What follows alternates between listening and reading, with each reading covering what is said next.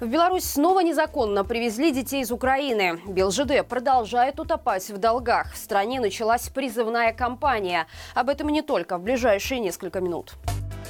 В Беларусь снова привезли детей из Украины, на этот раз из оккупированной Запорожской области. Они были доставлены на поезде из Адлера, после чего ребят отвезли в лагерь Дубрава под Солигорском, который принадлежит Беларусь-Калию. Напомним, что Народное антикризисное управление собирает документы, которые могут доказать причастность представителей режима Лукашенко к вывозу детей из оккупированных Россией регионов Украины.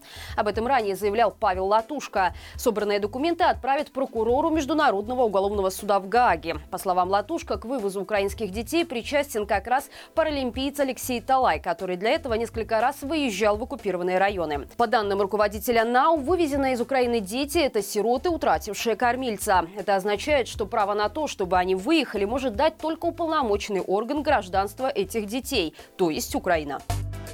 тридцать семь лет назад произошла самая крупная в мире техногенная катастрофа – авария на Чернобыльской АЭС. Ночью двадцать шестого апреля на самой мощной атомной электростанции СССР произошел неконтролируемый рост мощности. В результате в атмосферу было выброшено в триста раз больше радионуклидов, чем во время ядерного взрыва в Хиросиме. Катастрофа затронула многие страны Европы, но в большей степени пострадали Украина и особенно Беларусь. Согласно данным за текущий год, на территориях радиоактивного загрязнения оказались более трёх с половиной тысяч населенных пунктов. Около пятисот прекратили существование. Из пострадавших регионов было отселено более ста тридцати семи тысяч человек, из которых семьдесят пять процентов жители Гомельской области. Самостоятельно покинули загрязненные территории более двухсот тысяч человек. Всего от последствий катастрофы пострадали около двух миллионов белорусов, в том числе около полумиллиона детей. Трагедия спровоцировала резкий рост онкологических заболеваний и заболеваний щитовидной железы. В этот день демократические силы призвали провести традиционный чернобыльский шлях в разных городах мира – от Вильнюса до Нью-Йорка. А мы напоминаем, что на нашем канале есть фильм о ликвидаторах последствий катастрофы – простых людях, которые очень дорогой ценой спасли миллионы жителей. Ссылку на него оставим в описании к этому видео. В Беларуси начинается отправка призывников в вооруженные силы. О старте весенней призывной кампании объявило Министерство обороны. По сообщению ведомства, в первый же день в армию отправятся около тысячи срочников. Они будут проходить службу в силах специальных операций, семьдесят втором объединенном учебном центре подготовки прапорщиков и младших специалистов, а также Минской военной комендатуре. Всего военкоматы вызовут около сорока тысяч призывников в возрасте от восемнадцати до двадцати семи лет. Студенты первого курса сельхозвуза, имеющие отсрочку, по желанию смогут быть призваны в резерв и проходить службу во время каникул. Присягу у срочников примут двадцатого мая. Напомним, ранее председатель Совбеза Александр Вальфович призвал правительство вернуть практику времен СССР с обязательным призывом студентов в армию.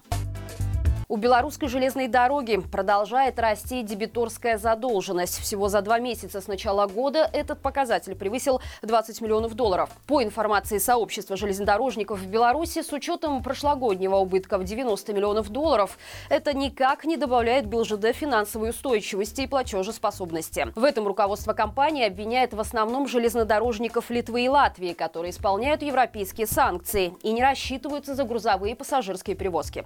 Поэтому БелЖД ищет лазейки для взаиморасчетов, используя для этого, в частности, российские железные дороги. Кроме того, компания пытается задействовать альтернативные свифт-системы, а также принимать оплаты через интернет-эквайринг и банковские терминалы непосредственно с валютных банковских карточек контрагентов. Поэтому, несмотря на всю браваду от чиновников, совершенно очевидно, что санкции работают. Польское гражданство в прошлом году получило рекордное количество белорусов. Об этом сообщило издание «Речь Посполита». Уточняю, что общее количество паспортов, выданных иностранцам, составило около десяти тысяч. Из них почти треть оказались у белорусов. Отметим, что правом предоставлять иностранцам гражданство обладает президент Польши. В две тысячи двадцать втором году через эту процедуру прошло наибольшее количество человек за все время. Для сравнения, годом ранее натурализацию прошли более семи тысяч человек, а в две тысячи восемнадцатом около пяти тысяч. Всего за последние пять лет гражданство получили тридцать семь тысяч человек, в основном белорусы и украинцы. Примечательно, что недавно Польша смягчила процедуру получения гражданства. Теперь не нужно сдавать экзамены по истории и политической системе. Главным критерием осталось знание польского языка на уровне бэ один. Несколько белорусских и российских теннисистов подписали декларацию о нейтральности для того, чтобы принять участие в Уимблдоне. Это было одним из условий от организаторов турнира в этом году. Фамилии теннисистов пока не разглашаются. Для допуска на Уимблдон теннисисты из двух стран, в частности, обязались не делать заявлений в поддержку войны в Украине. Напомним, в феврале прошлого года Международный олимпийский комитет рекомендовал спортивным федерациям отстранить белорусов и россиян. Большинство организаций последовали рекомендациям МОК. Однако теннисисты из Беларуси и России получили возможность участвовать в международных соревнованиях, за исключением Уимблдонского турнира. В результате Ассоциация теннисистов-профессионалов и Женская теннисная ассоциация сняли с турнира рейтинговые очки.